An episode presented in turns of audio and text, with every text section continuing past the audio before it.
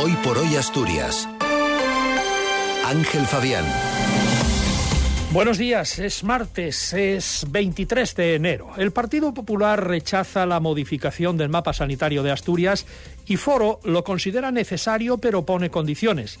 Asturias prorroga el uso obligatorio de la mascarilla en todos los centros de salud y farmacias durante 10 días más. El plan por contaminación marina accidental reduce la alerta al nivel 1 tras comprobarse que la llegada de pellets a la costa está estabilizada.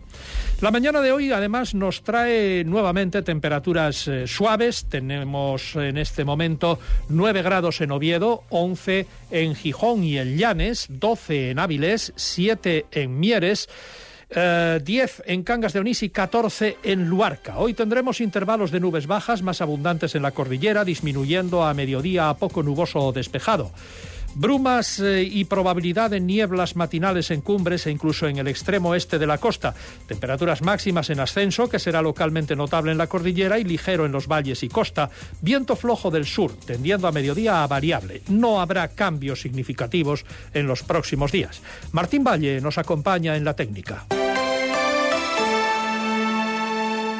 Oviedo, capital española de la gastronomía 2024, descubrirá a los visitantes de Fitur el secreto de sus tradiciones y recetas.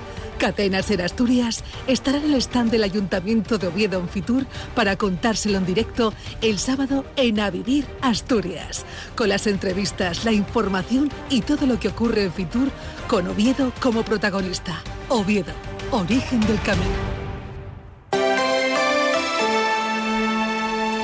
Las 7 menos 8 minutos de la mañana. Solo PSOE e Izquierda Unida apoyan de forma incondicional la reforma del mapa sanitario que ayer la consejera Asunción Saavedra presentó a los grupos parlamentarios. El PP lo rechaza y Foro dice que es necesario pero pone condiciones. Para el PP, la modificación del mapa sanitario no es más que una fusión de áreas que no es necesaria y la diputada Pilar Fernández Pardo dice que supondrá más y mayores desplazamientos para los pacientes de las salas de Asturias. El colapso en la zona central, en el UCA, en el Hospital Universitario de Gijón y en el Hospital Universitario de Avilés va a ser mayúsculo. Va a haber un colapso mayúsculo. Por lo tanto, vamos a, hacer un deterioro de las zonas periféricas y vamos a colapsar más la zona central. Así que, repito, hacemos un llamamiento a alcaldes y habitantes de estas zonas que compartan con nosotros esa preocupación y a los profesionales de la sanidad que, a nuestro modo de ver, se van a ver muy perjudicados. La consejera de Salud, Concepción Saavedra, se muestra sorprendida por las críticas del Partido Popular y tacha su actitud de inmovilista y de negación, de no querer cambiar nada y niega que se trata de una simple fusión de áreas. Es una reordenación necesaria, dice. Siguen con un argumento equivocado porque nosotros, como estoy diciendo, no estamos hablando de fusión, ni estamos hablando de dependencia, estamos hablando de eh, de reordenación del mapa sanitario y de coordinación y colaboración. Y estoy hablando de que, como dije, no se va a mermar ninguna prestación ni cartera de servicio, ningún dispositivo sanitario. Por lo tanto, los ciudadanos, como hasta ahora, irán a su centro de salud, irán a su hospital de referencia, como hacían hasta ahora. No va a haber más desplazamientos de pacientes a la zona central. Necesaria es también la reforma para el diputado de Foro Adrián Pumares, que establece dos líneas rojas. Y que desde luego es necesario, pero sí que tenemos líneas rojas. Las líneas rojas eh, son muy claras.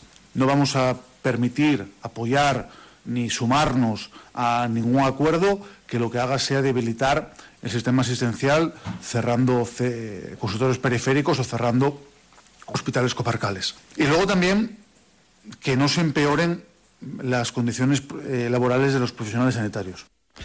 La Consejería de Salud prorroga el uso obligatorio de la mascarilla en todos los centros de salud y farmacias durante diez días más, tras el impacto positivo esperado eh, con la medida. Justifica la prórroga en tres razones. El virus de la gripe continúa teniendo una circulación elevada, con tasas de positividad superiores a los niveles aconsejados. Al mismo tiempo, se ha constatado un aumento de casos entre la población infantil, en edad preescolar y en primaria. Y, por último, sigue habiendo una tasa elevada de infecciones agudas que precisan hospitalización. El Gobierno de Asturias toma esta decisión con carácter preventivo. Aunque las afecciones graves han disminuido la última semana, es preciso conocer la evolución durante algunos días más antes de optar por la retirada de la obligatoriedad. El gobierno asturiano reduce a la situación 1, la de alerta, el plan por contaminación marina accidental, tras analizar los datos de los últimos días y determinar que la llegada de pellets a la costa está estabilizada y que los medios del Principado son suficientes para afrontar las labores de vigilancia y recogida en todo el litoral. El eh, gobierno de Asturias ha comunicado al Ministerio para la Transición Ecológica y el Reto Demográfico la modificación de la situación de alerta que supondrá la retirada de los medios movilizados por el Gobierno de España. Nos ocupamos ahora del deporte con Cali González. Buenos días. Buenos días. El Sporting finalmente ha terminado la jornada a seis puntos del líder. El primer clasificado Leganés no falló y venció ayer 2-0 al Burgos. En el caso del Sporting, cinco jornadas después, el segundo clasificado volvió a ganar. Fue en Tenerife, una victoria que se le resistía desde el pasado 27 de noviembre. Un triunfo para volver a meterse en ascenso directo. El objetivo que el viernes marcaba Miguel Ángel Ramírez como aspiración del equipo sin firmar el playoff. Los blancos ya preparan la visita del Racing de Ferrol de este domingo al Molinón. Y precisamente al Leganés se medirá al Oviedo este fin de semana concretamente el sábado a las seis y media en el Carlos Tartiere. De los siete lesionados, Carrión como mucho podría recuperar solo a uno, a Lucas. Y escuchamos ahora al presidente Martín Peláez hablando de una posible salida del mercado de invierno, la de Luismi. Es cierto que hay interés de algunos clubes por él. Lo estamos analizando porque nuestra prioridad para nosotros es estar sólidos. Y para nosotros Luismi es una pieza muy importante al margen de que esté lesionado. Entonces valoraremos en estos días pues, qué es lo que más nos conviene. Para que salga tenemos que estar cubiertos. Luismi, por supuesto, está inquieto porque bueno, siempre que hay posibilidades de de, salir, de un contrato diferente, a lo mejor una mejora en lo económico, pues él está, está inquieto, pensando en su futuro y sobre todo en la edad que tiene Luis, pueden ser sus últimos contratos, ¿no? Pero bueno, pero también está consciente de que si no hay nada, también está feliz de quedarse en el gobierno. Sobre Acción Deportiva, cansados de esperar por la Torres, ha dicho el presidente que se marcan como límite el mes de febrero para buscar una solución. El Club Carballón presentó ayer sus números de la venta de camisetas. Durante el periodo de campaña navideña, del 1 de diciembre al 5 de enero, facturaron más de medio millón de euros. La pasada campaña hubo 1.300 personalizaciones, 4.000 en la actual, de las cuales 2.700 han sido de Santicazorla. Escuchan hoy por hoy las noticias de Asturias en la SER. Faltan tres minutos para las siete de la mañana.